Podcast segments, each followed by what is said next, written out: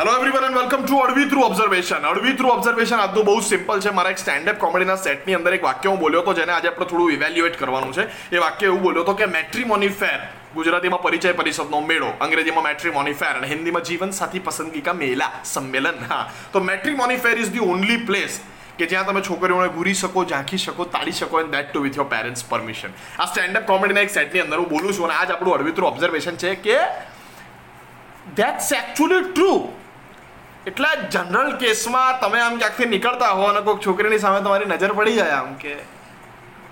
તો બાપુજી કોની મારે નથી હારો લાગતો કે? બજારમાં અમારી કંઈક ઇજ્જત છે, ધ્યાન રાખ, શાંતિ રાખ તું. પણ મેટ્રીમોની ફેરમાં પરિચય પરિષદના મેળામાં જીવન સાથી કે પસંદગી સંમેલન મેં તમારી કોઈ છોકરીની સામે આમ નજર પડી જાય કે? એટલા પપ્પા તરત આપણી આમે જોવે કે જો ગાંડા જો કે. ગમે તો કહેજે, હા, ખત્રી સાહેબની છોકરી જે વાત ચલાવીશું. મેં કહું, આપણા ઝાંખવા ઉપર બાપુજી પ્રાઉડ લે છે.